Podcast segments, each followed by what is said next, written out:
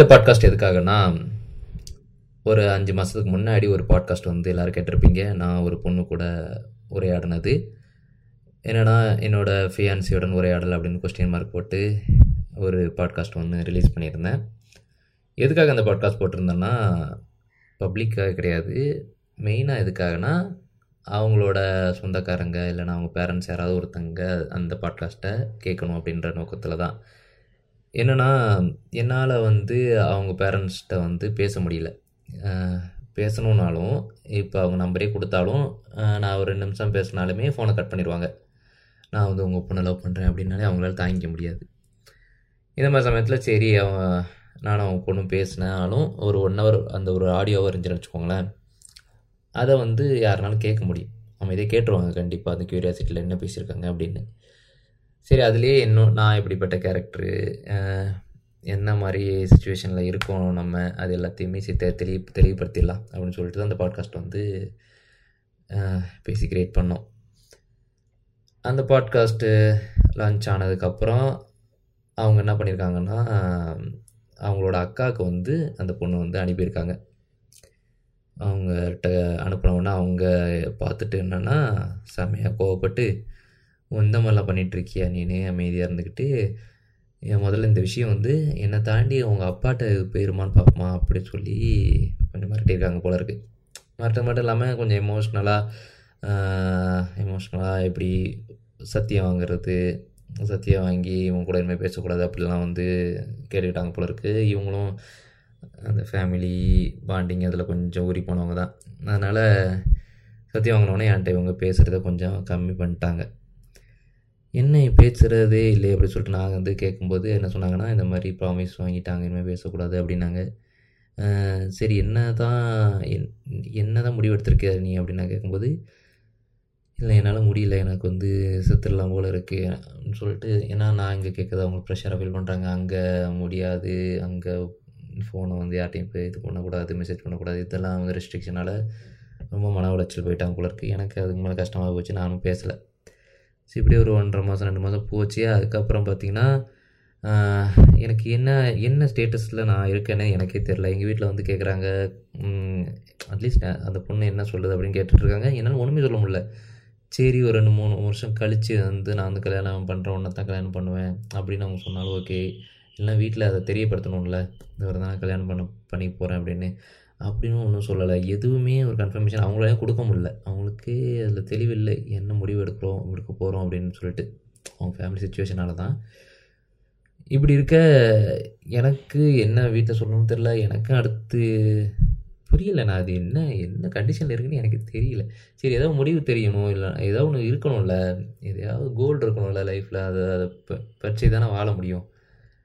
அப்படின்னு சொல்லிட்டு சரின்னு எனக்கு தெரிஞ்ச ஒரு ஃப்ரெண்டு ஒருத்தன் இருக்காங்க லேடி அவங்கள வந்து இவங்ககிட்ட பேச சொன்னேன். ஏன்னா என்கிட்ட தானே பேசக்கூடாது அப்படின்னு அவங்கள பேச சொன்னேன். என்ன பேச சொன்னேன்னா ஏதாவது ஒன்று ஒரு முடிவு சொல்ல சொல்லுங்கள் இவ்வளோ நாள் வெயிட் பண்ணி பண்ணுறேன் அப்போ அப் இவ்வளோ நாள் வந்து வெயிட் பண்ண அதுக்கப்புறம் இவ்வளோ தான் வந்து கல்யாணம் பண்ணிப்பேன் அப்படின்னு சொல்கிறாங்களா பாருங்கள் அப்படி ஏதாவது ஒன்று இல்லை அப்படின்னா சரி எனக்கு என்ன தான் வழி ஏன் அப்படின்னு சொல்லி கேளுங்க அப்படி சொன்னேன். அவங்க கேட்கும்போது அவங்ககிட்டயும் நல்ல அழுது தான் பேசியிருக்காங்க போல இருக்குது. சுச்சுவேஷன் எனக்கு இப்படி இருக்குது என்ன பண்ண தெரியல. இப்படியே சொல்லிகிட்டு இருந்தாங்க. சரி அவங்க கேட்டிருக்காங்க போல இருக்குது சரி அவருக்கு என்ன தான் வழி அவங்களுக்கும் ப்ரெஷர் இருக்குது அவர் லைஃப்பை பார்க்கணும்ல அப்படின்னு அவங்க கேட்கும்போது சரி அவங்க லைஃப் அவங்க பார்த்துக்க சொல்லுங்கள் அப்படின்னு அவங்க சொல்லிட்டாங்க போல். அவங்க மெசேஜ்லாம் அனுப்புகிறாங்க அவங்க அனுப்புகிற மெசேஜ்லாம் சரி அப்படின்னு சொல்லிட்டு சரி இப்போ ஏதோ முடிவாக தெரிஞ்சுதே அப்படின்னு சொல்லிட்டு நான் அவங்களுக்கு ஒரு மெயில் பண்ணேன். இனிமேல் உங்கள் லைஃப்பை வந்து நல்லா பார்த்துக்கோங்க. நம்ம சமூகம் தான் காரணம் இதுக்கு. நம்ம கையில் ஒன்றுமே இல்லை. நீங்களும் உங்களால் முடியல. உங்கள் சுச்சுவேஷனுக்கு தைரியமாக வீட்டில் எடுத்து பேச முடியல. அது உங்களோட குணநலனோட பொருந்தி இருக்கிற விஷயம் என்னன்னு தெரியல. சரி உங்களால் முடியல. இதுக்கு வந்து பெருசாக எடுத்துக்காதீங்க. இதுக்கப்புறம் உங்கள் லைஃப்பை பாருங்கள் நான் என் லைஃப்பை பார்க்குறேன்னு சொல்லிட்டு ஒரு இமெயிலும் நான் பண்ணிட்டேன் அவங்களுக்கு அதுக்கப்புறம் ஒரு ரெண்டு மாதம் போச்சு. நான் வந்து என்ன முடிவெடுக்கலாம்? எனக்கு வந்து அடுத்த லைஃப்பில் எதோ மூவ் பண்ணணும்னு தோணுச்சு. நான் அதான் எனக்கு தோணுச்சு. அவ்வளோதான் அப்புறம் வீட்லேயும் வந்து கேட்டுட்டு இருந்தாங்க. அதெல்லாம் வீடியோவில் சொல்லியிருப்பேன். மீதி ஸ்டோரிலாம் அதான் அந்த சரண்யா அவங்கள வந்து அவங்கள்ட்ட வந்து பேசினேன். சரி என் கருத்துக்கள் ஒத்து போச்சு அப்படின்றனால கல்யாணம் பண்ணிக்கிட்டோம் நாங்கள் ரெண்டு பேரும். அந்த ஸ்டோரி எல்லாமே அந்த வீடியோவில் இருக்கும். கல்யாணம் எப்படி நடந்ததுன்றது. கல்யாணம் வந்து பண்ணிட்டோம். அவ்வளோதான் சரிங்களா? இப்போ வந்து இனிமேல் வந்து சரண்யா அவங்க தான் ஒய்ஃபு இப்போ இந்த பாட்காஸ்ட்டில் பேசினவங்க வந்து என் லைஃப்பில் இல்லை. கிடையாது. இனிமேல் வரமாட்டாங்க. அவங்க லைஃப்லேயும் நான் வரமாட்டேன். அப்படின்றது இப்போ நான் வந்து நம்புகிறேன் இப்போ அவங்க என்ன மனநிலையில் இருக்காங்க அப்படின்னு தெரியல. ஏன்னா கஷ்டமாக தான் இருக்கும். ரொம்ப கஷ்டமாக இருக்கும் அவங்களுக்கு. இப்போ திருமண கோலத்தில் பார்க்குறது ஒரு ஃபோட்டோ பார்க்குறது அங்கே ரெண்டு கொஞ்சம் சிரித்து பேசுகிறது இது எல்லாமே அவங்களுக்கு ரொம்ப வருத்தத்தை கொடுக்கும். நல்லாவே தெரியும். அவங்களுக்கு நான் பர்சனலாக ஒரு அட்வைஸ் பண்ணிக்கிறது என்னென்னா இனிமேல் என்னோடய வீடியோஸ் வந்து நீங்கள் வந்து பார்க்காதீங்க ஃபாலோ பண்ணாதீங்க எல்லாத்துலேயுமே அன்ஃபாலோ பண்ணுங்கள் ஏன்னா ஒவ்வொரு டைமும் பார்க்கும்போதும் மனசு கஷ்டப்படும். ஐயோ நம்ம இருக்க வேண்டிய இடமா? அப்படின்னு சொல்லிட்டு அது தோணும்.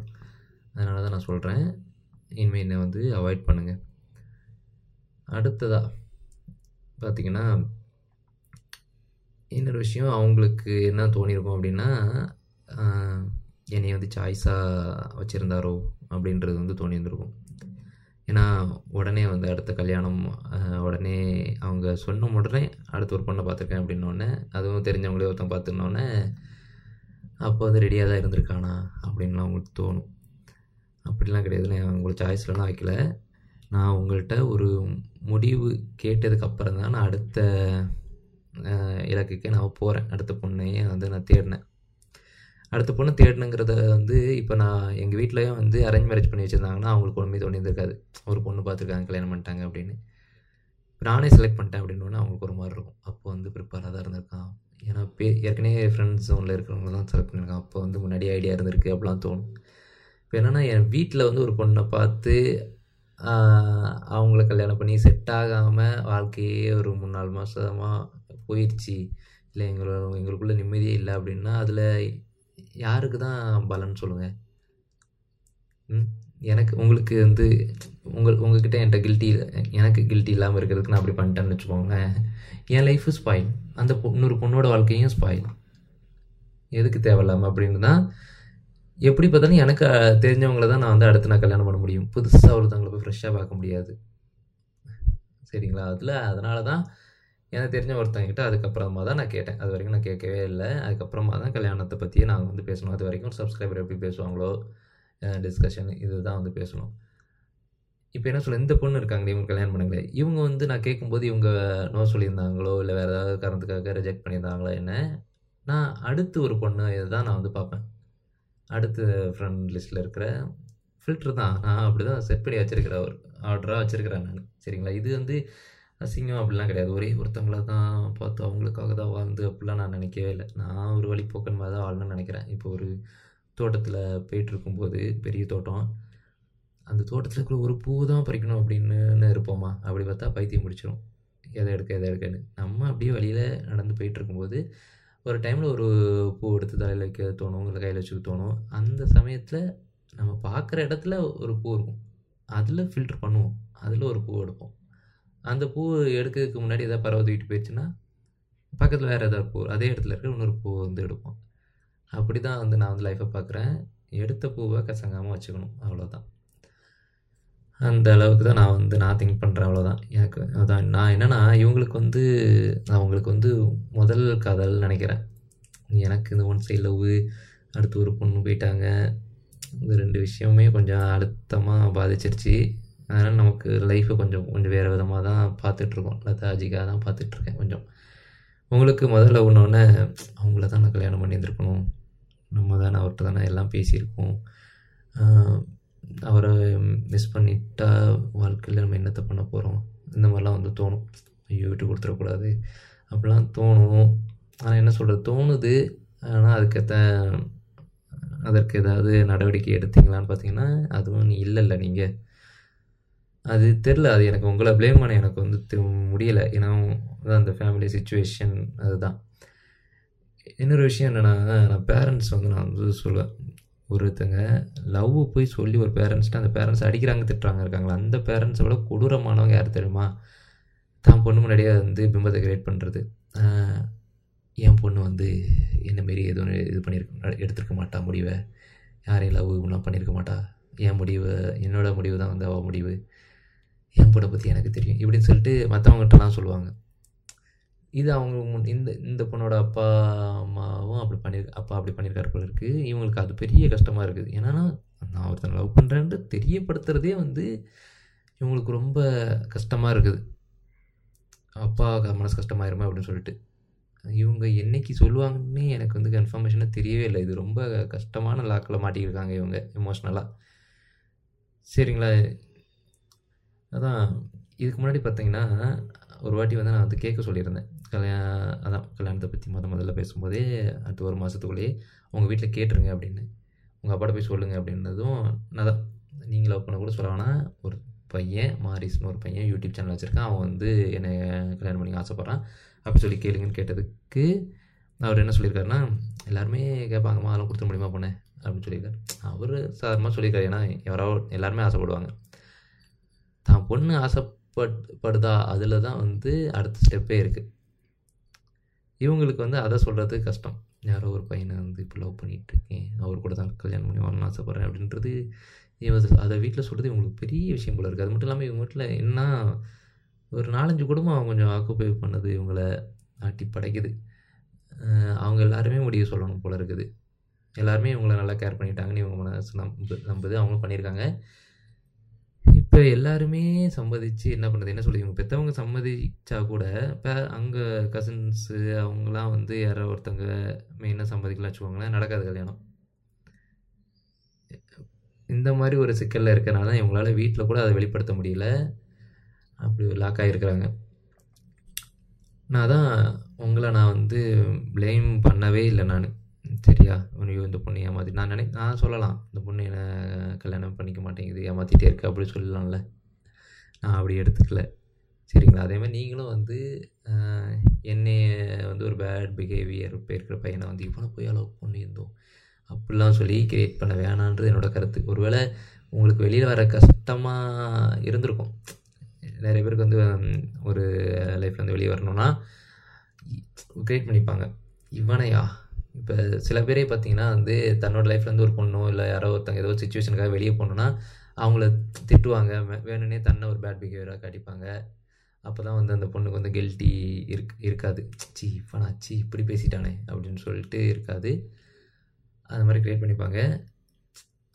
அது தேவையா இல்லை அப்படின்றது எனக்கு ஒரு கேள்வியாகவே இருக்குது இப்போ எ எதுக்கு நம்ம அப்படி இல்லாமலே வந்து நம்ம வெளியே வரலாம்? ஏன்னா இது ஒரு கோவம் எல்லாத்தையுமே வந்து உங்களோட உங்கள் இயலாமையை உங்கள் இயலாமையை எடுத்துக்காமல் உங்கள் பேரண்ட்ஸ் அண்ட் கசின்ஸ் அப்புறம் இந்த சமூகம் சொல்ல முடியலைல்ல. உங்கள் லவ் பண்ணுறேன்னே சொல்ல முடியாத அளவுக்கு மா மாற்றி வச்சுருக்குது இல்லை உங்களை சுற்றி இருக்கிற சுச்சுவேஷன் அது மேலே தான் பழிய போடணும். அது மேலே தான் திட்டி தான் வெளியே வரணும்.